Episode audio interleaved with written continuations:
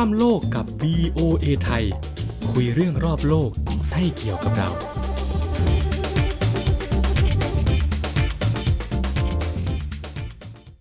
สวัสดีครับคุณผู้ฟังครับขณะนี้ท่านอยู่กับรายการ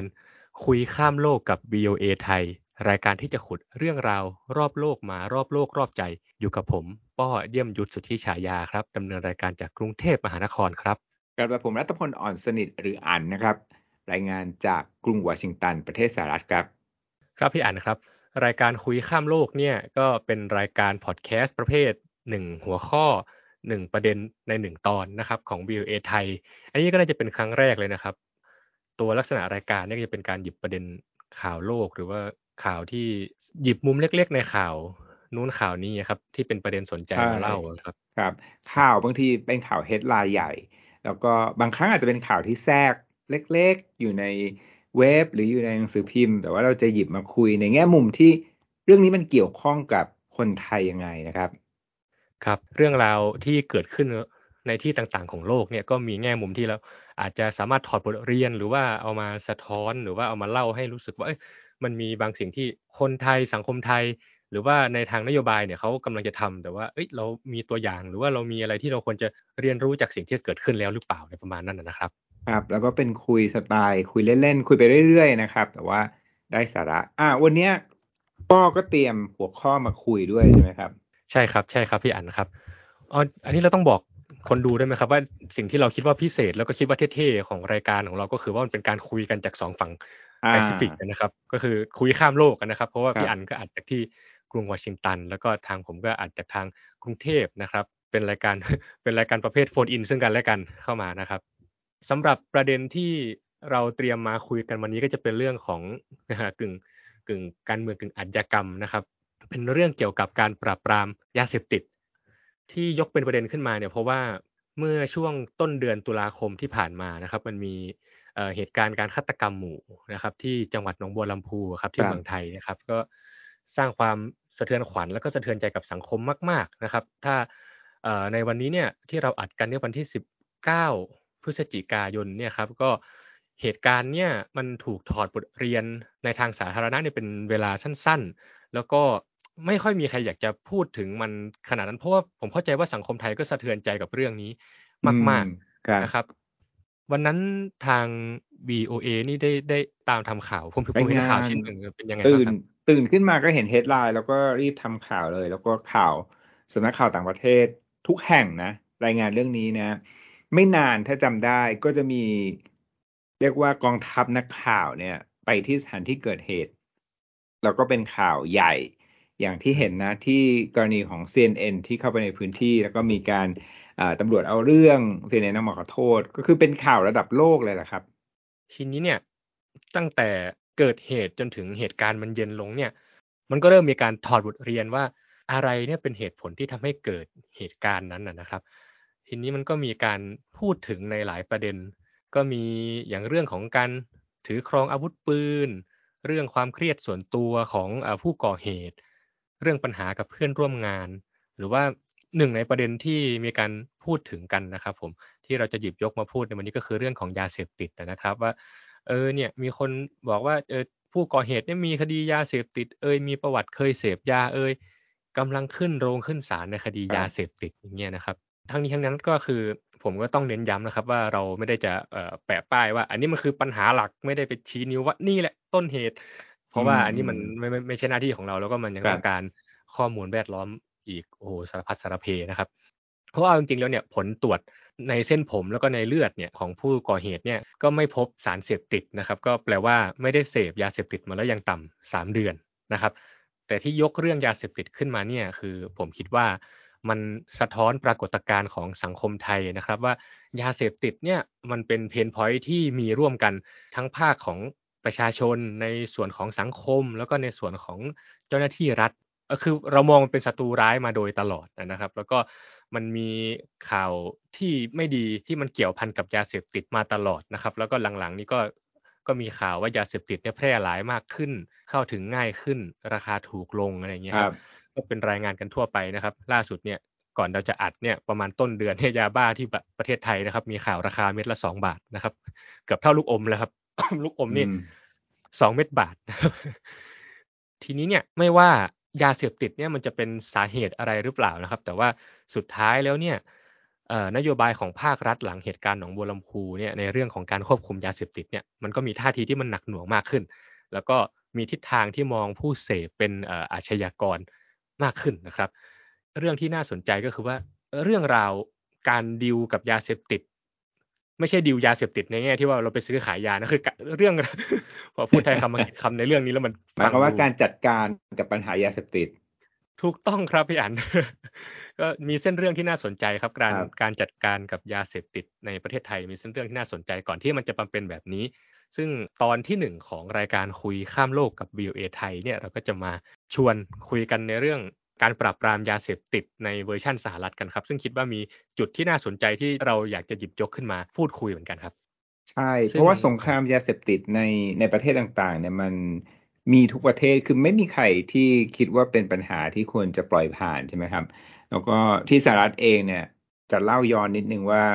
เป็นความพยายามที่มีมานานมากแล้วนะ คือที่อเมริกาเนี่ยเคยมีกฎหมายควบคุมการใช้ยาเสพติดบางชนิดอยู่แล้วนะ เช่นควบคุมฝิ่นนะเมื่อทศวรรษที่ 1870 นะ ตอนนั้นเนี่ยไม่นานหลังจากสงครามฝิ่นในจีนนะที่อังกฤษกับฝรั่งเศสรบกับจีนนะก็มีกฎหมายเนี่ยอเมริกาเรื่องควบคุมการใช้กัญชานะ1910 แล้วก็ 1920 พูดง่ายก็ก็ร้อยกว่าปีแล้วนะครับ เรื่องกัญชา แต่ เป็นหมุดหมายสำคัญแรกๆนะครับ ที่เห็นการปักธงนโยบายการปราบปรามยาเสพติดแบบยิ่งใหญ่ จะว่าไปก็คือเกิดขึ้นเมื่อ 17 มิถุนายน 2514 นะหรือว่าปี 1971 ตอนนั้น ประธานาธิบดีริชาร์ดนิกสันครับก็มีแถลงการนะสองชุดเกี่ยวกับมาตรการปราบปรามยาเสพติดอย่างเข้มข้นนะฉบับแรกนะกับสภาคองเกรส หรือว่ารัฐสภาสหรัฐนี่แหละ อีกฉบับหนึ่งเป็นการแถลงข่าวนะพูดถึงความเสียหายของยาเสพติดที่เกิดขึ้นกับสังคมอเมริกันนะตัวอย่างที่นิกสันยกมาก็มีทั้งเฮโรอีนนะฮะฟิน กัญชานะแล้วนิกสันเนี่ยก็เสนอให้มีการเพิ่มงบประมาณ ด้านนโยบายนะให้บังคับใช้กฎหมายเพื่อปรับปรามผู้ผลิต และเพิ่มประสิทธิภาพ การบำบัดผู้ติดยานะมีวักทองด้วยนะครับก็ ริชานิกสันเนี่ยบอกว่าอเมริกา public enemy number one ก็คือ drug abuse หรือว่าศัตรูหมายเลขหนึ่งของสาธารณชนสหรัฐอเมริกันเนี่ยก็คือเรื่องของปัญหายาเสพติด แล้วก็บอกว่า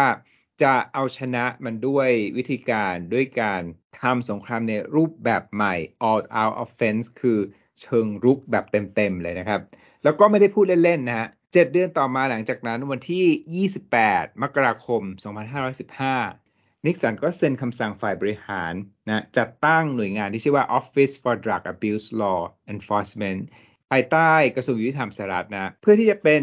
เครื่องจักรในการดำเนินการ แล้วก็บังคับใช้กฎหมายเกี่ยวข้องกับอาชญากรรม ยาเสพติดนะรวบรวมข้อมูลข่าวกรอง เพื่อส่งให้หน่วยงานแต่ละส่วนของท้องถิ่นเนี่ยใช้ปราบปราม การค้ายาเสพติดไปจนถึงระดับเล็ก ๆ เลยนะครับ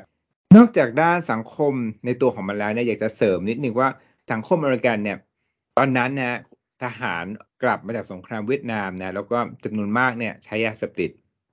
นิกสันซึ่งก็คือช่วงปลายของสงครามเวียดนามแล้วล่ะ สงครามเวียดนามเนี่ยพาดทับห้าประธานาธิบดีครับก็มีประธานาธิบดีทรูแมนไอเซนฮาวเวอร์เคนเนดี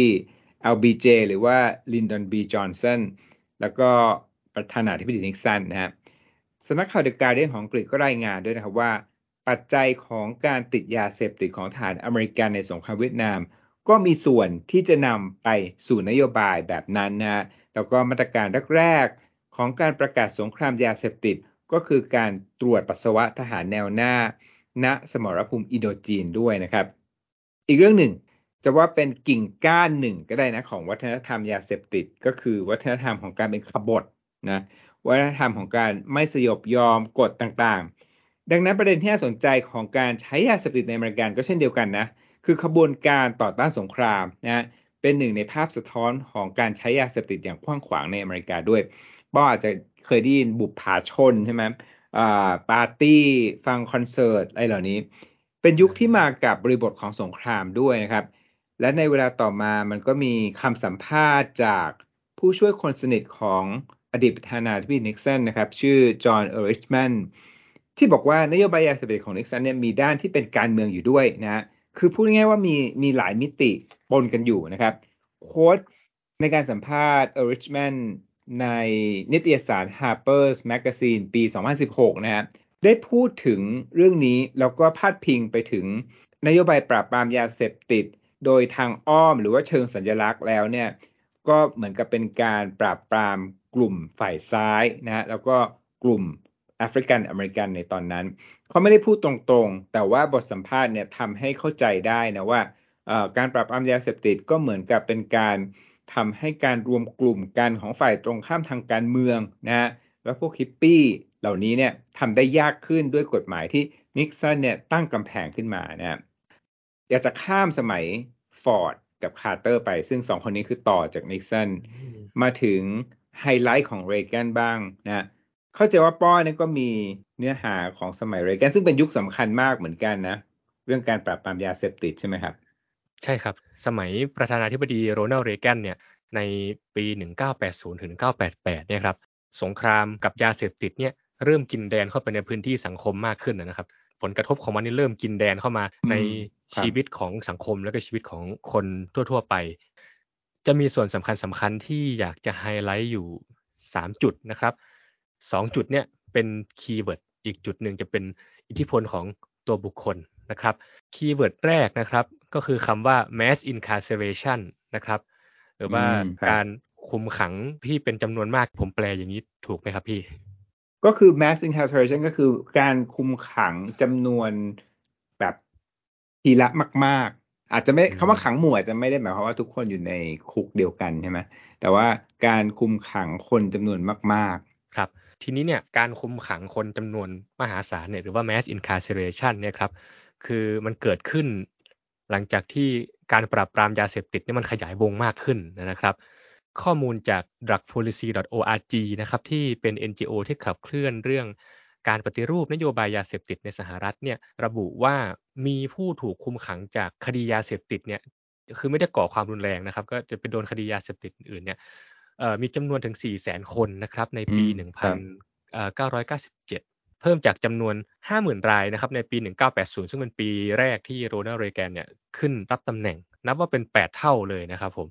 อีกสถิตินะครับมาจากกองการสถิติของกระทรวงยุติธรรมของสหรัฐ รายงานว่าในปี 1988 เนี่ย ซึ่งเป็นปีสุดท้ายที่เรแกนอยู่ในตำแหน่งเนี่ย มีจำนวนผู้ต้องขังเนี่ยทั้งหมดนะครับถึง 627,000 รายนะครับ เทียบกับปีแรกที่ขึ้นดำรงตำแหน่งเนี่ยที่มีจำนวนผู้ต้องขังอยู่ที่ 329,000 ราย ก็เพิ่มขึ้นมาประมาณสองเท่าเลยนะครับ ข้อมูลชุดเดียวกันเนี่ยบ่งชี้ว่าสาเหตุที่จำนวนผู้ต้องขังก้าวกระโดดขึ้นมาเนี่ยสาเหตุหนึ่งก็มาจากนโยบายการปราบปรามยาเสพติดอย่างกว้างขวางนี่แหละครับ จำนวนผู้ใหญ่เนี่ยที่ถูกจับในคดียาเสพติดเนี่ยมีจำนวนมากขึ้นถึง 80%เลยนะครับ ข้อมูลในปี 1986 นะครับ ซึ่งเป็นปีเดียวกันกับที่เรแกนเนี่ยประกาศกฎหมายต่อต้านยาเสพติดนะครับ หรือว่า Anti Drug Abuse Act นะครับพบว่าจากการสำรวจนักโทษในเรือนจำของรัฐจำนวน 5,725 รายเนี่ยพบว่าถึง 46.8%นะครับเกือบครึ่งนะครับ ก็ถูกขังเพราะว่าคดียาเสพติด ซึ่งในจำนวนนี้ รวมถึงผู้ใช้ยาเสพติดเฉยๆด้วยนะครับ ไม่ได้แบบว่าไปมีส่วนในการค้ายาหรือว่าเป็นอะไรนะไม่ได้เป็นดีลเลอร์ไม่ได้เป็นเอเจนต์ครับ ใช่ครับเป็น regular daily user อะไรประมาณนั้นนะครับ ทีนี้คำที่สองครับพี่อันก็คือคำว่า crack cocaine ครับคือเดิมทีเนี้ยโคเคนเนี่ยเออผมก็ไม่เคยสูบผมออกตัวก่อนเลยนะครับที่เมืองไทยนี่กฎหมายเรื่องโคเคนนี่แรงมากนะครับครับคือเดิมทีเนี่ยมันใช้กันในรูปแบบของเกรด นะครับแล้วก็อาจจะใช้สูบบ้างหรือว่าหรือว่าดมเข้าไปบ้างนะครับแต่ทีนี้แครกโคเคนเนี่ยมันคือการนำเกรดโคเคนเนี่ยไปทำให้เป็นเป็นผงนะครับเพื่อสูบผ่านกรรมวิธีง่ายๆนะครับต้นทุนในการทำให้มันเป็นผงเพื่อสูบเนี่ยมันไม่แพงนะครับแล้วก็ด้วยความที่มันเอ่อมันทำให้มันเมาหรือว่าภาษาในวงการเขาจะเรียกว่าไฮนะครับมันทำให้คนเราเนี่ยหายได้ แล้วก็มีราคาถูกนะครับในการเข้าถึงก็ทำให้ โคเคนประเภทนี้เนี่ยแพร่หลายมากในหมู่คนที่อยู่ตรงชายขอบของเศรษฐกิจแล้วก็สังคมนะครับ ซึ่งแง่หนึ่งก็อ่าก็เป็นแรงงานข้ามชาติเป็นคนผิวสีรวมถึงคนที่ identity อื่นที่ยากจนนะครับผม ซึ่งหมายความว่า crack โคเคนเนี่ยมันคนละแบบกับแบบเกรด แล้วก็ราคาถูกกว่า แล้วเพราะราคาถูกกว่าและหาง่ายกว่า ก็จึงเป็นที่นิยมในกลุ่มคนที่อ่อนไหวทางสังคมอยู่แล้วรายได้น้อย คนใช้ขอบ ต่างๆ แล้วกลับกลายเป็นว่ารัฐเนี่ยเอานโยบายปราบปรามยาเสพติดที่แข่งขัน ในที่สุดแล้วคนเหล่านี้ที่เป็นผู้สูบ ซึ่งเป็นคนใช้ขอบคนยากจนอยู่แล้ว ก็คือกลายเป็นผู้ต้องขัง ก็เลยนึกว่า mass incarceration เนี่ยมันก็เหมือนกับจับแบบเวียงแหนะทำผิดแบบนี้ก็คือเข้าทั้งทั้งล็อตเลยนะคนที่ทำผิดแบบนั้นก็เลยก็เลยกลายเป็นว่าก็เป็นปัญหา คนแน่นคุกมากๆ ในอเมริกา แล้วก็ต่อเนื่องเหมือนเป็น snowball มาจนถึงปัจจุบันครับ ใช่ครับผม ซึ่งในสมัยเรแกนเนี่ยก็เห็นชัดเจนว่าคนชายขอบในสังคมสหรัฐเนี่ยก็ถูกจับเข้าไปอยู่ในคุกเยอะมากนะครับ แล้วก็การจับคนเข้าคุก แล้วก็ใช้เวลาในคุกนานๆเนี่ยมันก็มีปัญหาสังคมของคนที่รอเขาอยู่ข้างนอกเหมือนกันนะครับประเด็นสำคัญสุดท้ายนะครับที่เป็นประเด็นที่สามในยุคเรแกนเนี่ยก็คือบทบาทของสุภาพสตรีหมายเลขหนึ่งแนนซี่เรแกนนะครับเธอเนี่ยเดินสายรณรงค์ด้วยสโลแกนแบบ just say no นะครับ คล้ายกับสโลแกนของแบรนด์ยี่ห้อดังยี่ห้อหนึ่งนะครับผมสามคำเหมือนกันนี้ just say no นะครับ ก็คล้ายแต่ตรงข้ามจะจะเธอก็เดินสายรณรงค์ด้วยแคมเปญนี้นะครับ ทั้งในโรงเรียนศูนย์บำบัดผู้ติดยาเสพติดการเดินขบวน หรือว่าผ่านหน้าสื่อต่างๆ แล้วก็มีการตั้งคลับ just say no นะครับในโรงเรียนแล้วก็ชุมชนต่างๆ ทั้งนี้ทั้งนั้นนะครับก็มีการวิพากษ์วิจารณ์นะครับว่าเมสเซจของการรณรงค์เนี่ยว่า just say no เนี่ยมันลดทอนความซับซ้อนของปัญหาที่มี เพราะว่าบางทีเนี่ยการเข้าถึงยาเสพติดเนี่ยมันมีปัจจัยทางเศรษฐกิจแล้วก็สังคมพัวพันเยอะนะครับคือคือคุณอาจจะเซโนเฉยไม่ได้ถ้าแบบบ้านคุณต้องหาเงินด้วยการค้ายาหรือว่าในสังคมในชุมชนที่คุณอยู่เนี่ยมันมีการซื้อขายยาเสพติดกันเป็น กิจวัตรเนี่ยมันเซโนแล้วมันอาจจะเซโนไม่ได้จริง ๆนะครับ แต่ว่าทั้งนี้ทั้งนั้นนะครับ บทบาทของการรณรงค์ในระดับมวลชนถึงพิษภัยหรือว่าอันตรายหรือว่าความน่ากลัวของยาเสพติดเนี่ยที่ตัวรัฐบาลเนี่ยได้สร้างขึ้นมาเนี่ยคือนอกจากแคมเปญของแนนซี่เนี่ยบวกกับกระแสทางการเมืองของทั้งสองพรรคเองเนี่ยที่ใช้ปัญหายาเสพติดเนี่ยเป็นหนึ่งในหมุดหมายที่จะรันนโยบายเนี่ยครับผมทำให้บรรยากาศความกลัวในสังคมเนี่ยที่มีต่อยาเสพติดเนี่ยมันสูงขึ้นนะครับ ทั้งนี้ทั้งหมดทั้งมวลนี่มันเป็นเนื้อนาบุญนะครับ พูดแบบภาษาชาวพุทธเลย ก็เป็นปูพื้นนะครับ ไปสู่การปราบปรามที่มันหนักข้อแล้วก็กว้างขวางขึ้นนะครับ พี่อัน ครับก็วันนี้ก็มันก็เป็น EP ทดลองนะของเราที่คุยคุยข้ามโลก แล้วก็เป็นประเด็นสำคัญที่น่าจะเชื่อมโยงกันได้ระหว่างไทยกับสหรัฐ อย่าลืมนะครับสำหรับท่านที่ชอบ แนวการคุยพอดแคสต์แบบนี้นะประเด็นข่าวต่างประเทศที่เกี่ยวข้องกับไทยนะเวลาเห็นข่าวต่างประเทศแล้ว มีคนมาเล่าว่าเรื่องนี้มันเกี่ยวกับเรายังไงวะ ก็อยากจะให้ลองฟังพอดแคสต์นี้ดูแล้วก็ติดตามเรานะครับ ติดตามเรานะครับได้ที่พอดแคสต์ของทั้ง Apple แล้วก็ของ Google นะครับ เราจะโพสต์พอดแคสต์นี้ลงที่ YouTube ด้วยครับ ก็ติดตาม Subscribe ครับ ฝากด้วยครับ งั้นวันนี้เราสองคนลากันดีไหมครับป้อได้เลยครับพี่อันครับ ครับท่านผู้ฟังครับ แล้วกลับมาพบกันใหม่ใน EP ถัดไปของคุยข้ามโลกกับ VOA ไทยนะครับสำหรับวันนี้ สวัสดีครับ สวัสดีครับ